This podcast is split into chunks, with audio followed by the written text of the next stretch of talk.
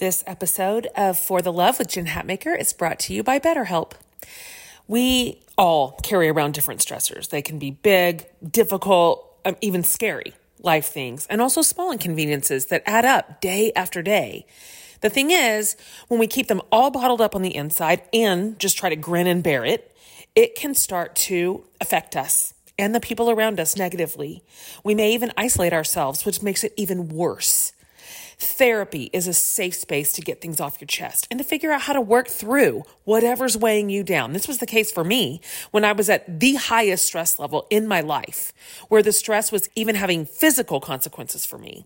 Therapy was a huge part of my healing journey to learn how to manage the stress. So if you're thinking of starting therapy, give BetterHelp a try. It's entirely online and it's designed to be convenient, flexible, and suited to your schedule. Just fill out a brief questionnaire to get matched with a licensed therapist, and you can switch therapist anytime for no additional charge. Get it off your chest with BetterHelp. Visit BetterHelp.com slash For the Love today and get ten percent off your first month. That's BetterHelp, H E L P dot com slash For the Love. Hi, everybody. Jen Hatmaker here, your host of the For the Love podcast. Welcome to the show. Oh, man.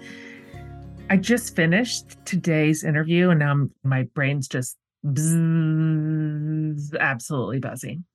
Such a good hour. It just evaporated for me. Like it was over before it started because it was so interesting and packed. We're in a series called For the Love of Facing Your Fears. Say less. Man, this is so in my world. This is so in my wheelhouse, because here's something a lot of us fear. Confrontation. Oh, golly. Anybody who knows me and heard me just say that sentence is like, Jen is not good at this.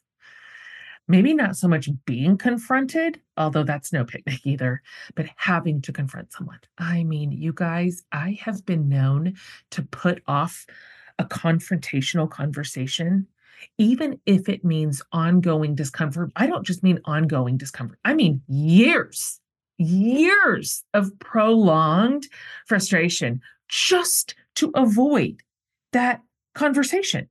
How does that make any sense? That is not a way to live.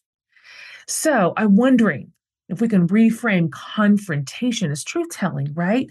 And remember that we actually honor people with our honesty, and that these are steps toward repair and recovery and improvement. Ah, maybe I can finally wrap my arms around those conversations and see them as necessary and beneficial and ultimately kind. So you guys, our guest today is phenomenal. He has spent decades gathering research and formulating practices around this idea, helping folks turn everyday experiences into what he calls a powerful sense of lasting well-being. I love this. Today we have Doctor Rick Hanson. He's a psychologist. He is a senior fellow at U C Berkeley's Greater Good Science Center. On top of that, he's a New York Times bestselling author of seven books. They've been published in thirty-one languages. He has given lectures at NASA, Google, Oxford, meditation centers worldwide, Harvard, you name it. And because that doesn't keep him busy enough, Doctor Hanson is also the founder of the Global Compassion Coalition and the Wellspring Institute for Neuroscience and Contemplative Wisdom. And he's a podcast host of the Being Well podcast, which go give that a listen if you haven't already. I mean, need I say another thing about his credentials? Doctor Hanson's latest book, Making Great Relationships, came out in twenty twenty-three. And that's what we're looking at closely today. We're going to unpack our fear of hard conversations. Listen, nobody likes tense words with their partner or their friend or their spouse or business associate or anyone for that matter. And God, I know that pit that we get in our stomachs when we, we know we need to bring up something that might be difficult to discuss. But the truth is, without that honest and open communication, which he talks so interestingly about with a lot of practicalities today, without all that, our relationships will suffer. The end. and we all deserve better than that. So Doctor Hanson's going to walk us through today how we can not only face that fear of confrontation, but develop what he calls the skills. I really like this idea of confrontation being a skill that we can acquire and cultivate, not just something we have or don't have.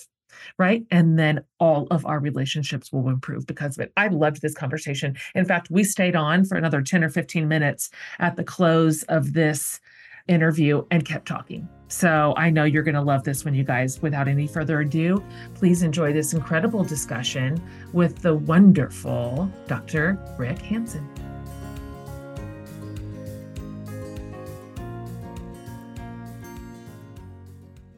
I started to call you Doctor Hanson. You said that I should call you Rick. And so that is simply me being obedient to your request that I will call you Rick, even though you are very deserved of your title. So, Doctor Rick Hanson, thank you for being here today. Oh, it's completely my pleasure. I'm glad to be here with you. I am excited to have this conversation with you. You are an expert in a couple of areas in which I repeatedly stumble as an adult. And so I'm really looking forward to hearing from you today. So I've told my listeners a little bit about you. I've kind of high-leveled your, your background and what it is that you do in the world primarily. But if you wouldn't mind, could you tell us just a little bit about you and kind of your on-ramp to this field and what it was about it that interested you in the first place to spend this much time and energy and really your adult life work? Huh. Well, I would say maybe you would think about this for yourself as well, or other people listening. When I was a little kid, like I think most little kids, I, I could pick up on what was happening around me, even as a three-year-old, certainly by a thirteen-year-old. And I could just tell that there was a lot of unnecessary suffering.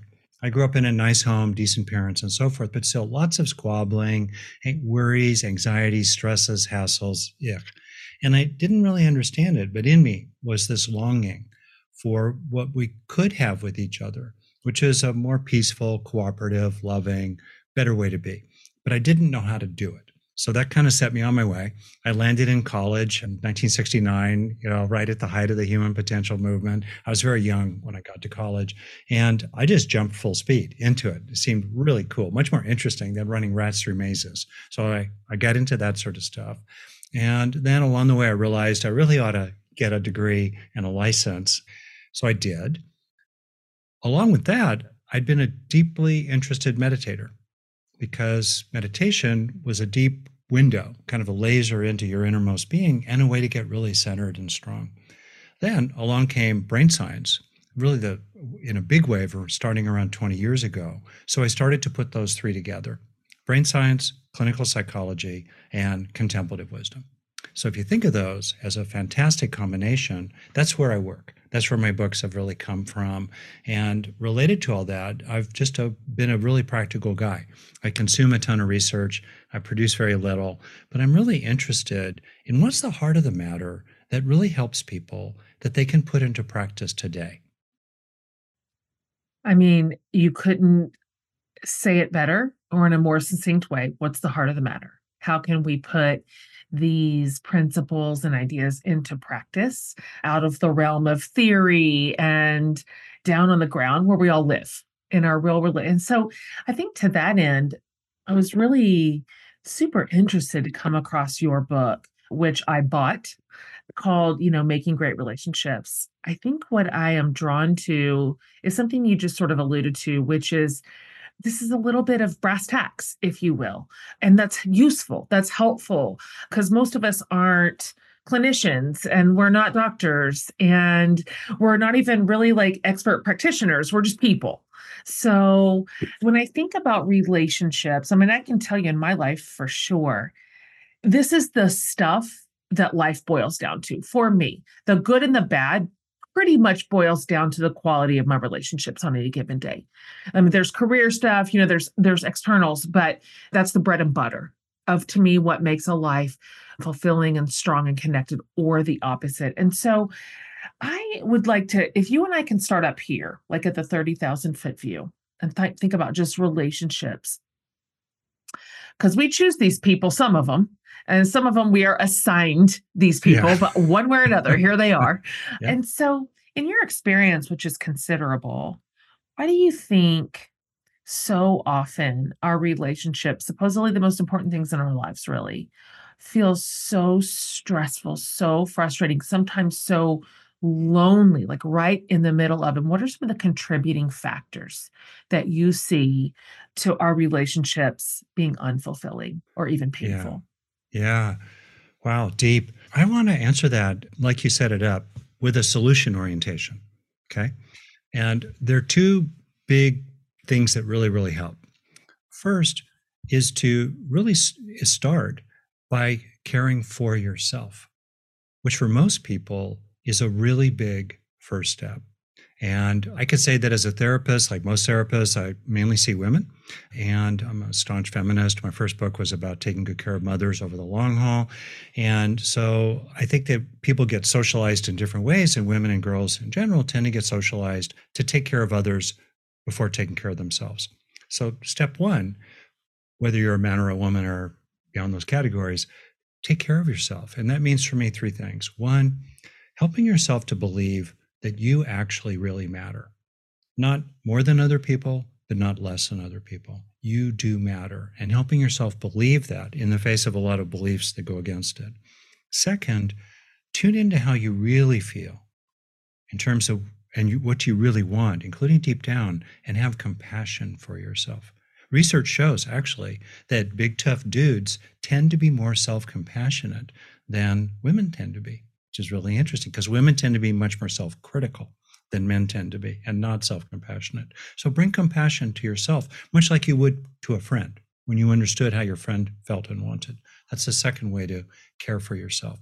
And the third way is to have some moxie, get determined, be muscular, be on your own side, be serious, mean what you say.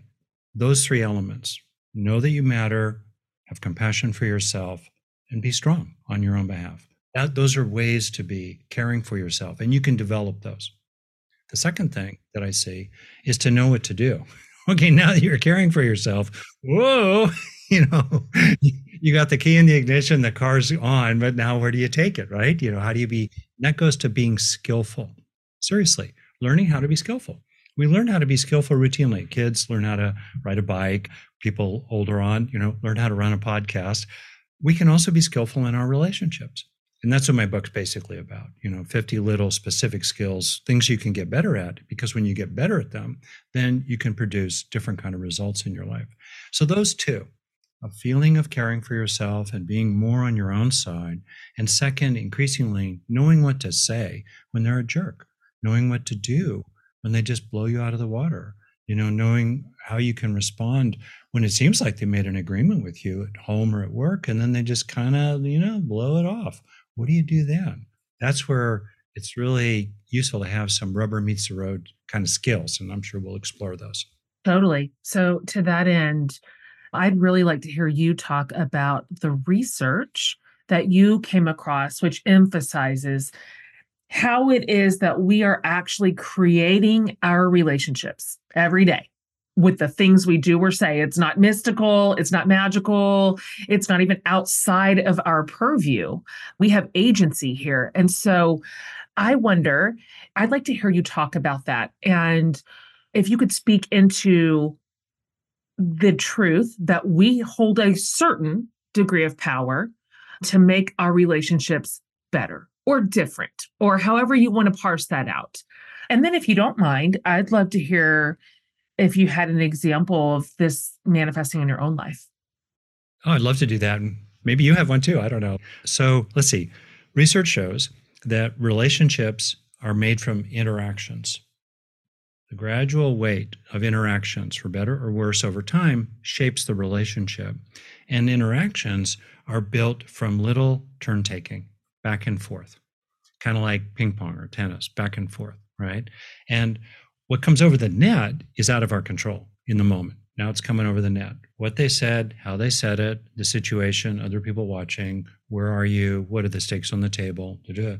But then what we do at that point and how we respond to the messy package of garbage, you know, that comes over the net. And then what do we choose to respond to? That's under our control. And I actually thought a lot about the title of the book, Making, because it kind of sounds mechanical and mechanistic and not very highfalutin, you know, or sentimental. That's the truth. We make it. And for me, it's just like you said, it's to claim that power. So there's tons of research about that. My background includes the first years of life, you know, zero to three, and you can just watch the ways in which interactions between parents and very young children shape that relationship. And we all lived through it as children. And if you've been a parent, you've experienced it as well, right? It's the back and forth that really makes a difference, which means that at each time it's our turn, you know, to hit that ball back over the net. We have a range of options. The way I look at it is that, you know, if someone's yelling at you, okay, your range of options is sort of low. If someone is being nice to you and they're a decent person and maybe they're kind of annoying, but they're trying to understand, your your range of options is higher. But whatever it is, you got a range. Now, are you going for the high end or the low end of the range? And that difference, inner, you know, turn after turn after turn, interaction after interaction after interaction shapes the course of your relationship. A lot of that is inside your head alone, because often it's not safe to say what's true. You got to be careful. There are consequences, or you can only afford to talk about one part of what's true or one part of what you care about, or, you, you know, you need to bide your time.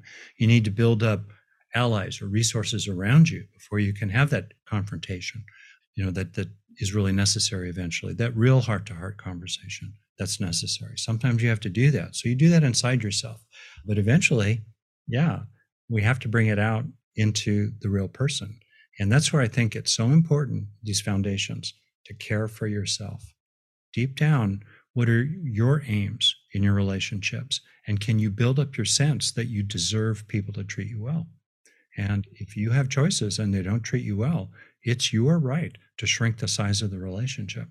And in the later chapters of the book, I get into the more hardcore kind of stuff sometimes you really need to do with certain kinds of people.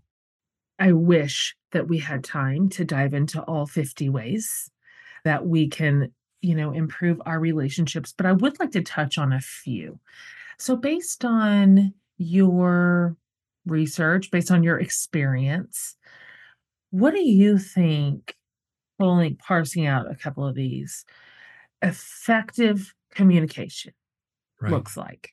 Yeah. Beautiful. There's so many ways to answer that, and I'm, I'm totally. tempted, but you know, I'm it's an enormous the... question. Oh, it's yes. great though. The thing that I see that really is close to people a lot is to be able, when it matters, to speak from the heart. Now, in many settings, like at work, business, you're just sharing information a lot, and you're being appropriate, you're being skillful there. It's not that challenging, right? But it's when other people are being difficult, or, you know, in different kinds of ways, or something is important for you to get across, that's when the stakes get higher. And that's when it's really important to be skillful. So let's say you're in that kind of situation. Know what you want. Be clear what your aims are. Now, in the heat of the moment, someone might be coming at you and it's flustering, right? Blah. So maybe what you need to do is buy some time to figure out how you're going to deal with that person the next time you, you see them or something. But as soon as you can, try to identify what is it that matters most to you? What is it that you want? And that's why I get a go back to caring for yourself. Your wants matter. What do you want? You know, what, what are your aims? It could be something really global, like I wish they were nice to me, you know, or I wish he'd call me.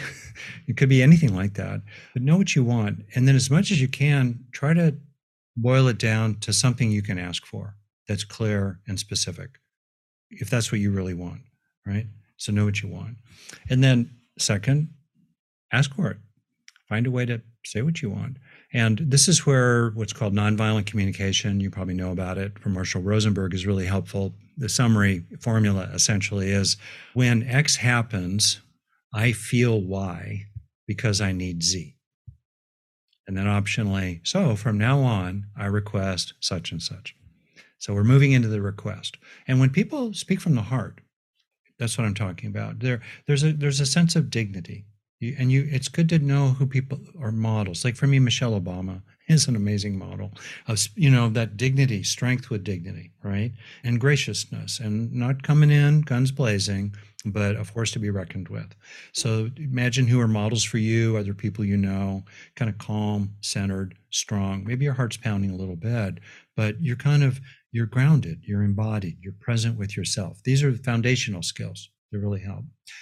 And then when you say it, it really helps to stay close to your experience and try not to argue too much about the past. Most arguments are about the past. Sometimes you need to talk about what happened, but often people disagree about the past. They'll never see it your way. The best you can get them to, go, to do is to agree for something different from now on. From now on is really hopeful. There's That's possibility good. There. Yeah. So you basically, you're staying, and you're staying close to your experience.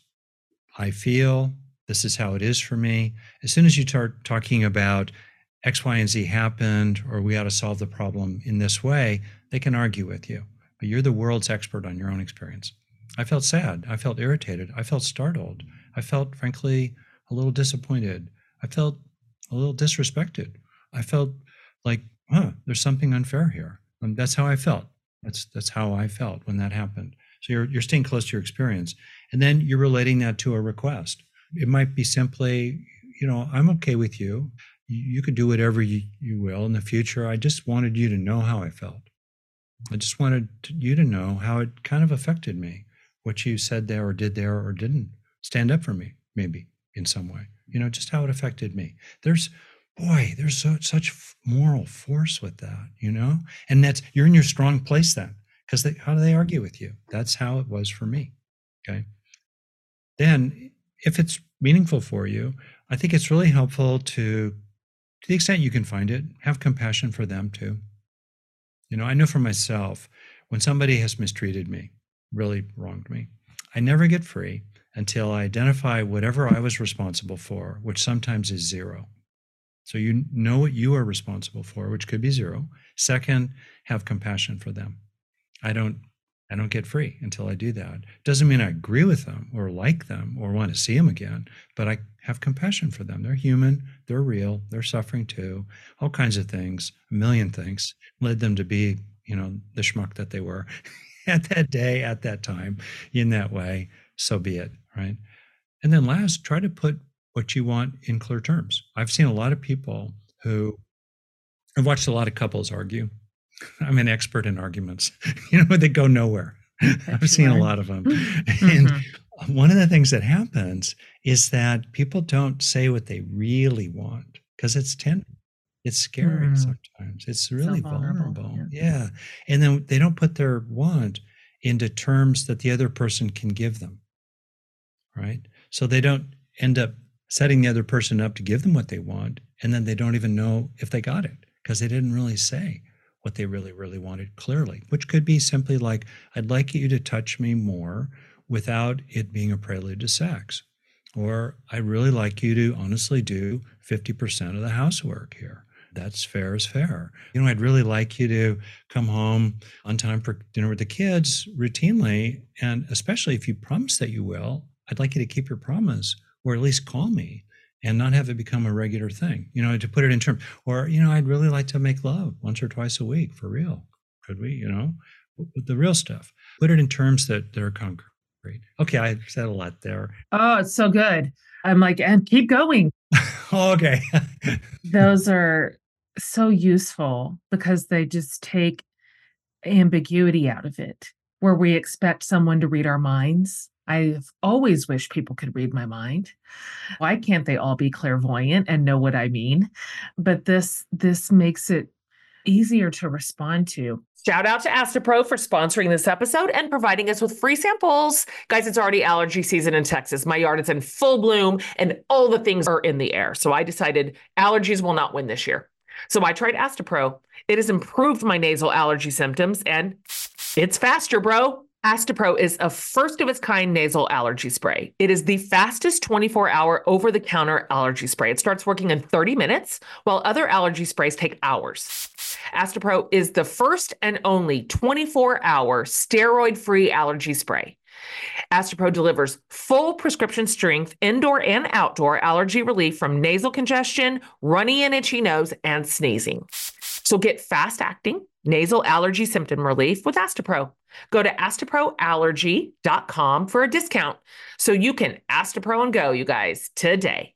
A S T E P R O allergy dot com. Use as directed for relief of nasal congestion, runny nose, sneezing, and itchy nose due to allergies. Astapro and go.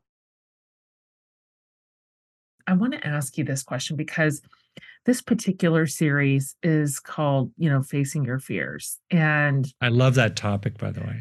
Yeah, yeah, me too. And it's created some incredible conversations, but a huge fear that people have. And when I say people, I really just have to genuinely put myself at the front of the line, which is fear of conflict. And sometimes it is in the way in which someone behaved a certain way towards us in an aggressive way, or they created a conflict and now we have to respond. There's another category of conflict, which is we're carrying something around in our heart. We have this board in our brain that we're pinning all these little offenses to. That person might not even know. They might not even know that we are walking around offended. And the fear sometimes of bringing this up can be really debilitating. And I think there's probably a lot of reasons we aren't great at conflict. I know for me, one amongst many, I didn't grow up in a home that had a lot of conflict in it, which is not to say I had this great idyllic childhood, which is probably more to say we weren't good at conflict. And so I didn't really see this modeled. I didn't really quite know what to do with it. I, I emerged as an adult with a very low tolerance for conflict because I just didn't have any. So I am forty-nine years old and I still struggle. I will walk around with a conflict in my brain and heart and bury it until it comes out sideways, because it does. It will find a way out. And if I'm unwilling to just be a mature grown-up and discuss it, it comes out passive-aggressively. It comes out my body language and a thousand ways. Anyway, I just want to hear you talk a little bit about the fear of conflict and possibly some early ways out of that paralysis. Well, first off, we're talking about dealing with fear, and that's a huge exploration. It's definitely one, you know, I've gone a long way down that road as someone who is um, temperamentally mildly anxious. And I grew up in a fault-finding home, loving decent parents, but they grew up in the Depression. They had a lot of fear. They managed that in part by being quite critical and bossy and controlling. And so we were always doing something wrong or afraid we were about to do something wrong. And we never didn't want to make them angry. So fears. And then there's this term from psychology called transference, initially applied to your therapist, but you can generalize it more broadly, that, you know, we transfer into the present what we learned as a child, or maybe in our first marriage or first job or first coach or other things that happen. So we bring that into the present. So first step is to be mindful of that material. You know, the inner turbochargers, what what are they? And they could be specific things in your family. It could be your temperament. It could be a traumatic experience in which you spoke up a little bit and something horrible happened, or it could be kind of broad things like socialization, gender socialization, you know, that can show up in different ways for different kinds of people. So be aware of that. That's really helpful because that material is going to distort things, and it's going to turbocharge things, and it's mm. going to trap you in a kind of inner cage, a cage with invisible bars. So even just awareness. Awareness knowing like yeah. this may be coming from some completely different source. Yeah, exactly right. You know, I started working on myself when I landed in college at sixteen. And it took me until I was about twenty-three or four. I remember very specifically making myself say no to my, my father. And I had to prep for it. And it was about some silly, dumb thing. And I was like waiting for, you know, like, you know, Zeus sure. to blast me with lightning sure. bolts. No, my dad was, oh, okay, Rick. He was chill about it. Yeah. But yeah, I so you had kind laid of invented all... some drama that didn't even yeah. happen. Yeah, yeah, exactly. I remember my first fiance, not the one I married, who was very prepared to get into conflict and a very powerful person who was angry a lot. And I actually ended up doing a workshop in which I, this is the seventies here, in which I kind of learned to be angry. It was like psychodrama. We would pretend to yell at people. So I actually learned how to go to, in the zero to ten anger scale, I learned how to actually go all the way up because I was incredibly frozen around one or two, if that. And then we had this argument in which she couldn't believe I was prepared to match her. She would raise me, I'd match her. She'd raise me, I'd match her. And then there was a breakthrough and it all, it really served our relationship. But I had to practice at it. You know, so yeah, I was very inhibited around expressing anger for a really long time. So being aware of these things and then working on them, you know, that can really help. That helps enormously. I'll tell you another thing that can really help, I think, is like in any area, come in prepared as best you can. Sometimes people blindside you. Whoa, there you are. And then over time, you prepare for that by just getting more trained in it and used to it and okay with it. So you're not so immobilized and, and frozen. Okay. But if you know you're going to need to talk with somebody about something, maybe you realize, like you said, you've got all these grievances, you know, you know, inside you. I can't believe they did that, right? You're carrying that around. Got it. Or there's something like really mistreating you actively or people you care about. Then prepare for that. Very often I see people, maybe they have a health problem, they don't have a good doctor. Well, they need to take some action or, you know, get some exercise or do some things. They need to get some support from others, resource up. So if you're going to have that conflict, get prepared. Talk about it maybe with some people, get some advice. I will still, you know, write out key words or sentences or phrases or just kind of work out a rough draft for myself, how I feel, not to send it to the person, not to read from a script, but to clarify things so I'm prepared. Remind yourself that you matter. Get clear about what your legitimate needs are. Clarify, is this some little thing, really, that's best to let go? Because some are. Yeah, yeah. Or is it something you're ready to risk the relationship around? Because when you bring stuff up, I don't know if I'm going to say most people, but I doubt it's much less than the majority of people are not very good at receiving negative input or repairing. We're talking about repairing. You know, you're prepared to repair. Repairing is necessary for any significant relationship, but maybe they're not very prepared to repair. So you you have to be prepared. Like, do I really want to risk things here? Let's say you do. So then you're you're ready to get into it. Then I think it's really helpful to know what is it you want to say. Don't sputter. You know, my wife hates it when I use that term, but basically it's sputter. The worst of both worlds. You know what I mean? Because yeah. you're not you're not doing what you need to do to really drive it to a real conclusion, right? And nor are you kind of laying low and not creating trouble. You're creating trouble that doesn't go anywhere. So if you're going to bring it up, be grounded. You matter. Bring dignity, channel Michelle or whoever your favorite person is, you know, Gandalf, I don't care, you know, Obi-Wan Kenobi, bring it home. And then you're in the interaction. So maybe I'll just say like, when you know you're, pre- when you're more aware of your turbochargers and when you're prepared, then maybe your heart is still beating a little bit, it's pounding a little bit, but and you're scared, but you're still ready to step into it. That's good. That's good. And I I find those conversations generally are so much more productive if I also choose my timing. I'm not hot. I'm not on the heels of something that just happened five seconds ago. You know, it's a little bit more, we're in a, a calmer state of mind and we're regulated, or at least I am. And I, I pick that strategically if I can. If I can, I generally try not to respond too much right in the moment because it's not generally a response I can stand by. Feels good for a minute, of course. Can I tell you two tricks from brain science? Yeah. And then I'll give you the Buddhist checklist. Let's hear them all. Are you ready? Yeah. Okay. Yeah. Two tricks from brain science. One trick from brain science is to, I'll call it go wide. In other words, when you take the big picture view, including literally lifting your gaze to the horizon line in the room you're in, or get a sense of your body as a whole, the room as a whole, or just kind of the whole relationship or the whole company, the whole family system, the whole neighborhood, whatever it might be. Any sense of the whole technically reduces activity in the midline of your cortex, which is where we go when we're stressing and caught up in the future or the past or ruminating negatively. full of a sense of uh, me, myself, and I. On the other hand, when you go out to the sense of things as a whole, that reduces midline activity, increases activity on the sides of your brain, which are calmer, less full of verbal chatter, much more in the present, and have much more of a sense of spaciousness.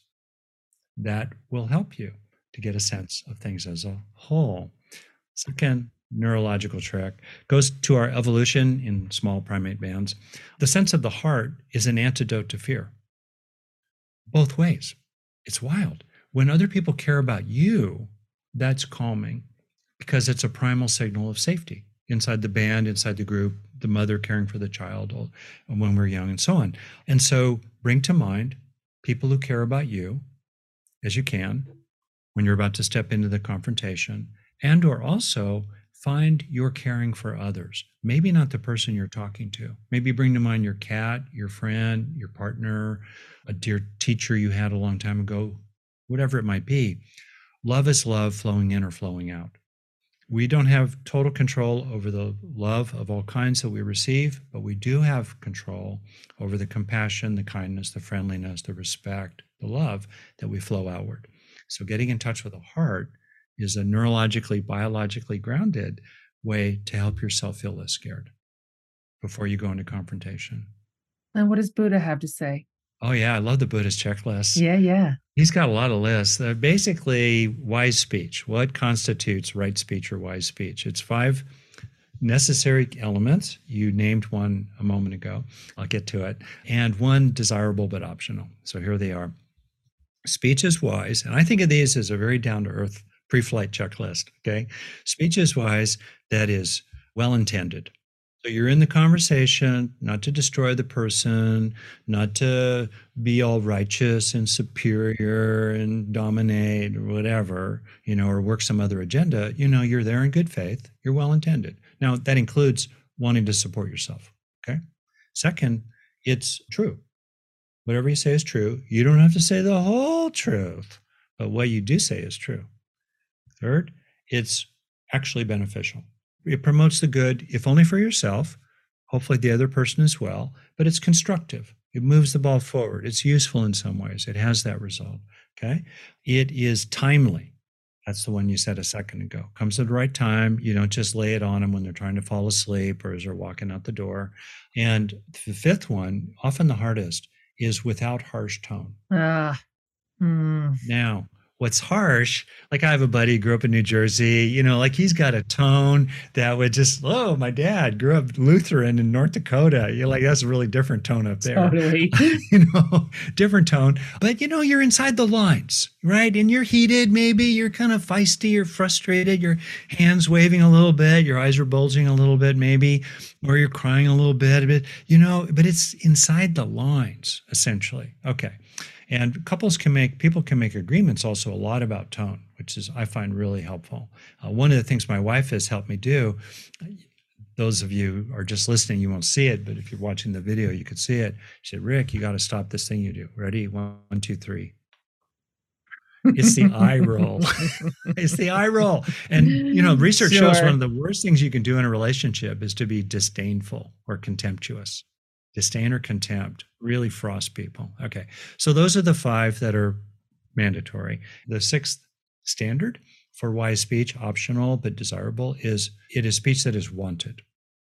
You know, it's wanted, right? I think as a parent, kids are now thirty-six and thirty-three, you know, there are things that satisfied all those first criteria, but the really truth is my teenager did not want to hear it, or my thirty-six-year-old doesn't want to hear it. And, you know, I don't need to say it unless I really, really need to say it. Just because they don't want to hear it doesn't mean at the end of the day you have to muzzle yourself, but you take that into account. So that's the Buddhist checklist. That's interesting, the thought of it being wanted, because I know for me particularly, a huge portion of my fear around conflict, around initiating conflict even, is my worry that it is going to harm the relationship. My worry that I will be considered difficult by my person on the other side, that now all of a sudden I'm I'm bringing drama to them, or that this has somehow put a mark on our relationship that we're now going to have to overcome. Sometimes that's true, but sometimes it isn't. Sometimes it's it's a kindness. These these conversations, sometimes these moments of sort of conflict and resolution can create a stronger relationship than it was before. And so I think I'd like to hear you as the pro talk about reframing that possibility that all conflict is bad and will make that other person feel bad about themselves, feel bad about me, feel bad about our relationship, because that's not a ubiquitous truth when it comes to conflict. Yeah, that's great. Wow, so much to it. And by the way, there's a saying in medicine, it's true for me as well. Good judgment comes from experience, and experience comes from bad judgment.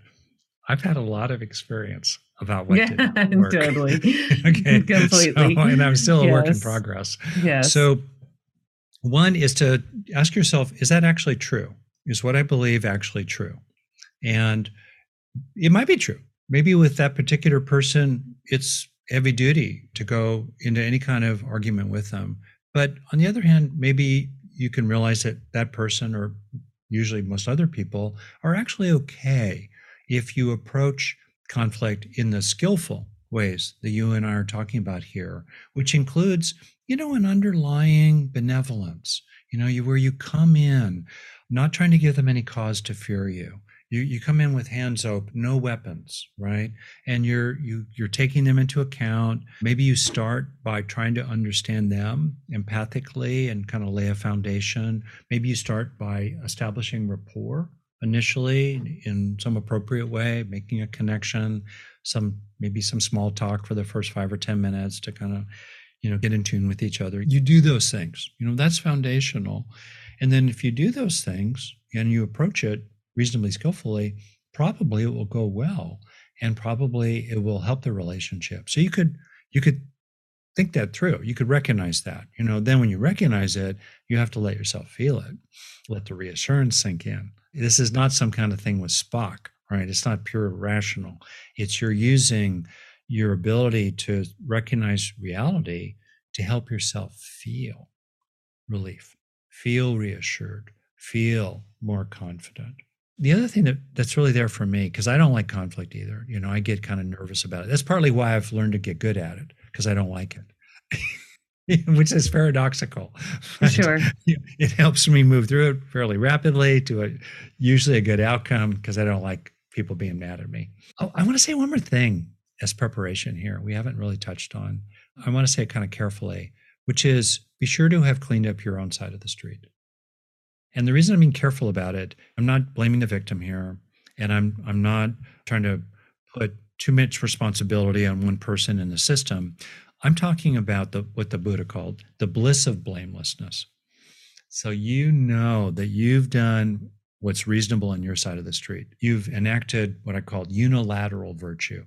Even if they're being a schmo, you're still staying inside the lines. You're still doing your job, which is really great to do. Even though it's counterintuitive, we want them to clean up their act first. But if we clean up our side of the street first, we have agency there. No one can stop us. We're doing it. That feels good. We feel virtuous. Yeah, I'm taking care of my stuff. And it's your best odds strategy to get good treatment from the other person, because you're reducing, you're taking gasoline away from the fire. And pretty soon it puts you in the moral high ground. After a few weeks of that, if not a few days, certainly a few weeks, you're in a much stronger position to say, you know, those things, you had a list for me and I've been doing them. I'm getting my reports in on time or whatever, you know, I'm doing my share of the housework, whatever. Okay. How about you? You know, so that is also really preparatory, and that can reduce your fear as well going into the situation. Last, I'd just say that as a neuropsychologist, I've really more and more come to appreciate the power of being able to dial in ways of being for ourselves that are really good for us at will. In other words, what's that place where you feel grounded, you feel centered, your heart is open, you're in this integration of, you know, open-hearted, calm strength. What's that feel like for you? And one thing you can do that's super effective as well, it's a little trick, but it's really work, it really works. Imagine the conversation with yourself in your green zone. I'll call it that, your good place. You're open-hearted. You're not going to war with them. You're also rested in calm strength. You feel healthy entitlement that your cause is just, what you want is important.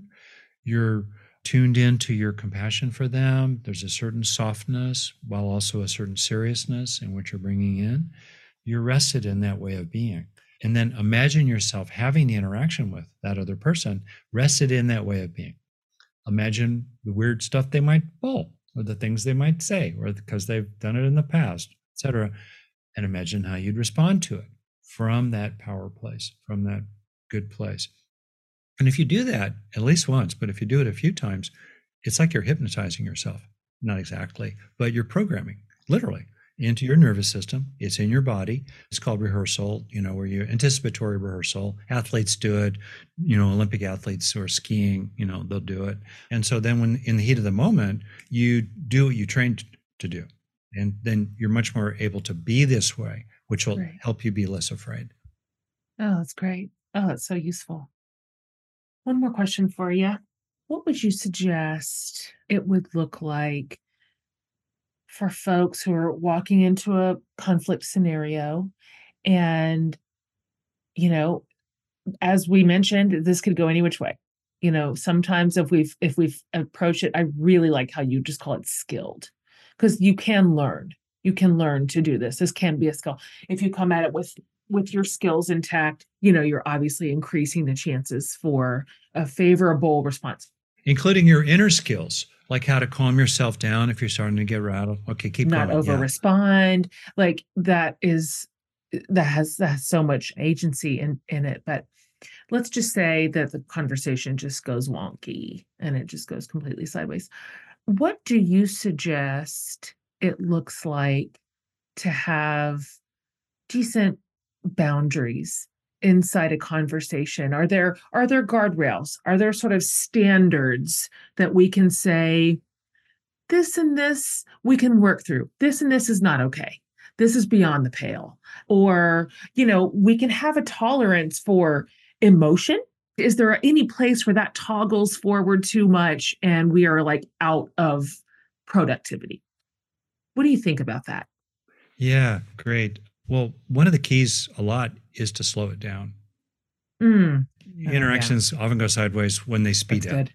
And yeah. so, yeah. And so just kind of noticing in your own body and mind when you start accelerating and maybe you notice that they're starting. I know that feeling. Okay. Yeah. Ditto. It just starts uh, coming up. Yeah. Yeah. Yeah. And you start talking faster. You lean in. It's like, yeah, yeah. yeah. Exactly. Yeah. Yeah. So deliberately, maybe slow down, sit back. Exhale, technically, as you exhale, that calms your heart rate and brings in the parasympathetic branch of the nervous system. Great. Exhale. They don't even need to know you're doing it. You're, but you're quieter. You're slowing down. Okay. That's good. I find if you can, there's a real place for trying to listen to other people. Just let them have their say, ask them kind of more deeply. Now, I also find it really helpful in interactions that haven't yet yet gotten horrible. So we're getting close. We're, I'll, I'll get to the, the point where you pull the plug, okay? But let's say it's kind of getting wobbly, and more and more you start to realize, huh, this person is not in this conversation to repair. Like that's really important to kind of see. You're starting to see them clearly, like, oh, I got it. You know, I think Maya Angelou says, right, when people show you who they are, believe them. The first time. So you're starting to see it. And I think there's a place for trying to give people some chances to really test this out. Sometimes that means going back to the basics. Like, for example, are, are we both clear that X and Y actually did happen? If that's yeah. foundational. Are we working on the same set of facts here? Yeah, yeah. yeah. Are you, or in other uh-huh. words, do you, are we clear that like you had these reports to turn in and you didn't deliver them and I was left high and dry in the meeting as a result? Whatever, you know, the facts. So sometimes you have to go back to the facts. Sometimes it's really useful to go back to that sort of nonviolent communication formula, including values, where we have shared values. And that kind of takes you out of arguing about the past. I mean, naming the facts brings you into the past. Sometimes they won't agree on the facts, but at least they can agree on values going forward. That sounds fancy. I mean it kind of basically. Like, I like you, you might say, if it's real, you know, or internally you're thinking, I like parts of you, but okay. You know, I'll say, like, I'm looking forward to working well together.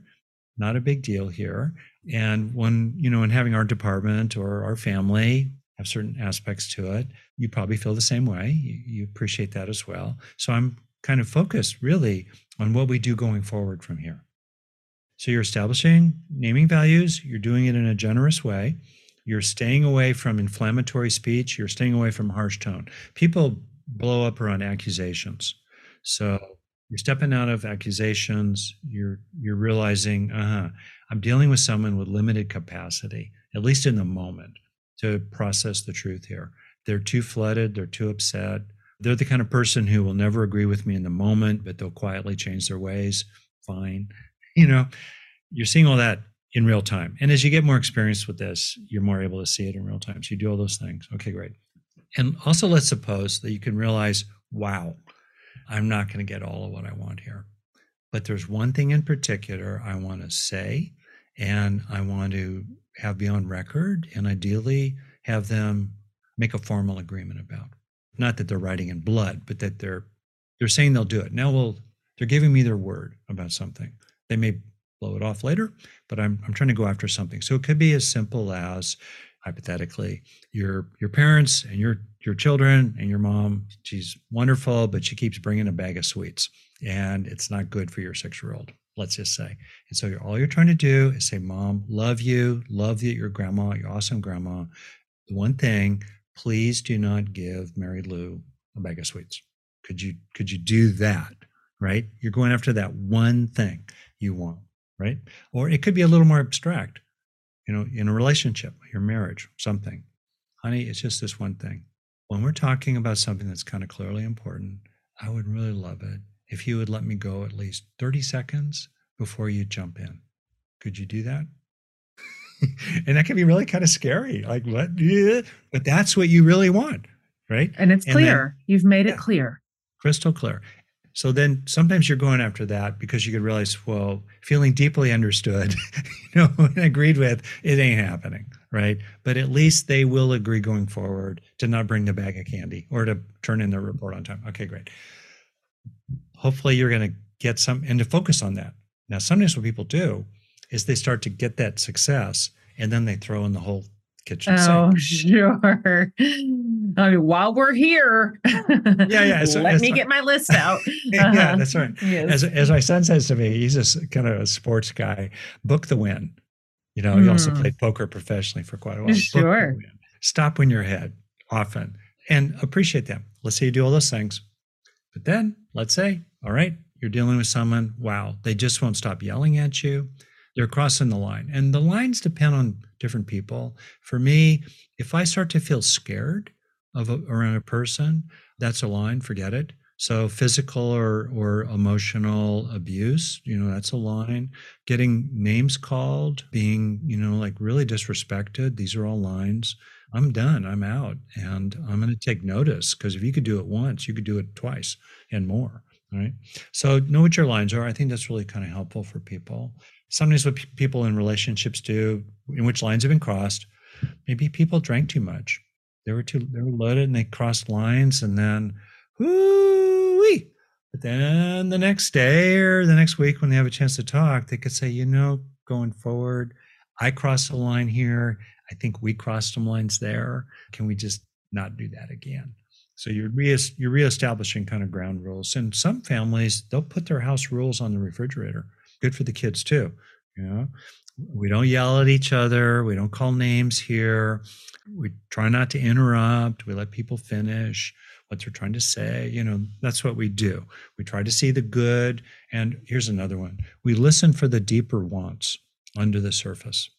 And we try to speak our deeper wants, even if it's scary and vulnerable. And we try to pull for the deeper wants under the surface of the other person, because that those underlying wants are often really good.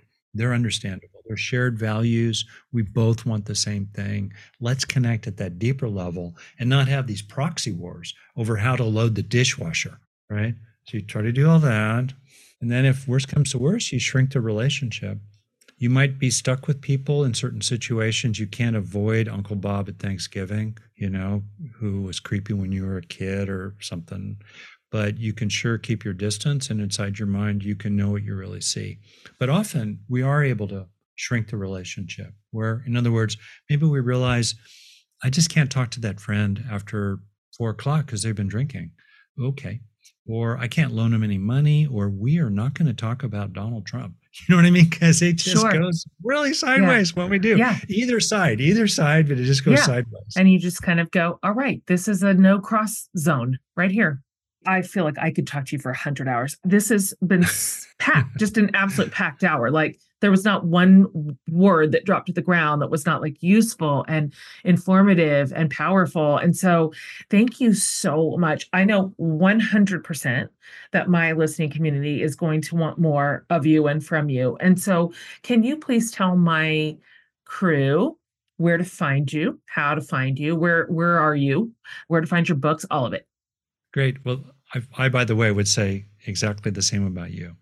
Mm, I've you. been on a lot of these, and you're just great. You know, thank you. you really what are. a nice thing to say. That's truth. You know, it's right speech. I'm a right speech kind of person. Right speech. You know, appreciate um, that right speech. Yeah, it's true. Well, thank you. My name, Rick Hanson dot com. Very straightforward. My website is the best place to go. I have tons of freely offered resources. I also recommend the book, given this topic here, Making Great Relationships. And also on my website, I've got courses of different kinds. We have scholarships for anyone in financial need. A lot of the purpose of the programs is to be able to give them away f- for free to people who need that. And one of them is on, I call it the strong heart, that combination of kindness and assertiveness. It's fairly straightforward to be nice and kind to people. It's fairly straightforward to be assertive, but to bring those two together, which is what we've been talking about. Yeah, that's the challenge. You're right. So, Brene Brown says, strong back, soft heart. So yeah, similar. That's right. Yeah. yeah that's exactly right. A little iron spine, but tender heart. It yeah, is a, kind of a, a wonderful combo. Too. Yeah, yeah, that's, that's right. The Zen saying too, firm in the back, soft in the yeah, front. But that's yeah, right. That's, everybody listening, I'm going to put all this in one spot for you so you can have a one-stop shop for all things Rick and find everything. Okay, now this genuinely is the final question, and I ask everybody this question. I, I borrowed this from somebody else who I thought it was such a brilliant thing to ask. And please feel free to ask, answer this however you would like. You can come at this earnestly. You can come at this absurdly. Everything is acceptable in the soup pot. Anyway, it's a question from my friend, Barbara Brown Taylor. What is saving your life right now? Can I answer it in two parts? Certainly. Okay. Well, it's such a deep question. I mean, I take words seriously. So I saving, saving my life, but in a deep way. Okay. In a deep way. Two things lately. One is I'm just sort of, I would say, deepening in my awareness of everything being one. I know that sounds so lovely. Eckhart Tolle no. and no, cosmic, yeah. but that really is true. It's the result, you know, I've been meditating for a long time, and, and I've learned a lot from, you know, from my teachers. And uh, it, it's kind of saving my life to recognize that it's all one, really. Yes, we need to take care of these various problems, but ultimately it's all one. Rested in mystery. And that's reality. There's this line from T S Eliot, teach us to care and not to care. Yeah. Just to sit mm-hmm. still. So that that's mm-hmm. that perspective, especially with these crazy politics these days, that's really saving my life. Yeah. And then the other is, with this thing I'll, I'll mention, the Global Compassion Coalition, which I founded. I'm starting to get more connected with people who are really taking a crack at big problems like greenhouse gas emissions or challenges to democracy and civil society. And it's when we get together with a lot of other people and a lot of other organizations, we form large, effective coalitions, then we're big enough to be strong enough to actually make good things happen. And that's saving my life as well, thinking about the examples throughout history in which people succeeded at that and looking for ways to be part of that in my own small way, to be part of that these days. That's giving me hope and saving my life as well. Ah, beautiful, powerful.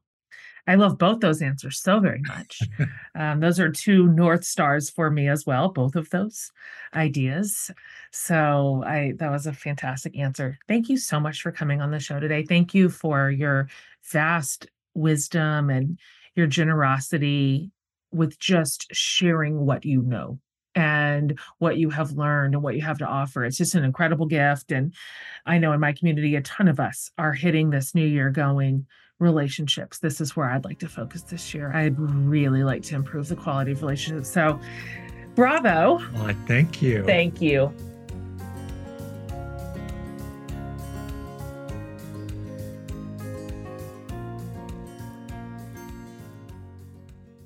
All right, you guys. He has just a wealth of knowledge. And we we barely scratched the surface. If you go over to Jen Hatmaker, Dot com under the podcast tab. I will have all of this in one place for you. I'm going to have Rick's website, which, as he mentioned, has got a bunch of free stuff for you over there.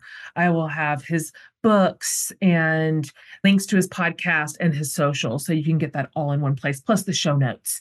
This is a good one to share. I, I really, I am walking away today with just some really deep ideas. I was cataloging some conversations I've got in queue the whole time we were talking and really feel like he put some tools in my toolkit today. And I hope he did for you too. This whole series is meant to do this, to really serve you in places where we tend to collectively have fear. And there is more to come. I hope you were enjoying this series as much as I am. I am learning a lot. And that is sometimes the best indicator that a series is fire. So, all right, you guys, thanks for listening. On behalf of Laura and Four Eyes and her team and Amanda and I, we sure love you and we sure love this podcast and we sure love this community. And we look forward to being in your ears every single week. See you next time.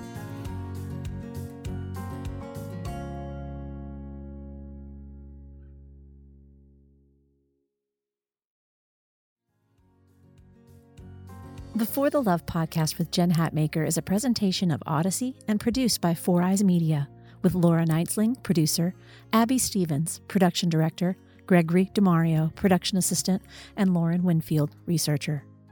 Odyssey's executive producers are Jenna Weiss-Berman and Leah Reese-Dennis. Special thanks to the team at Odyssey, Maura Curran, Melissa Wester, Matt Casey, Kate Hutchinson, Eric Donnelly, Aaron Constantino, Kurt Courtney, and Hillary Schupf. Listen and follow For the Love, an Odyssey podcast produced by Four Eyes Media on the Odyssey app or wherever you get your podcasts.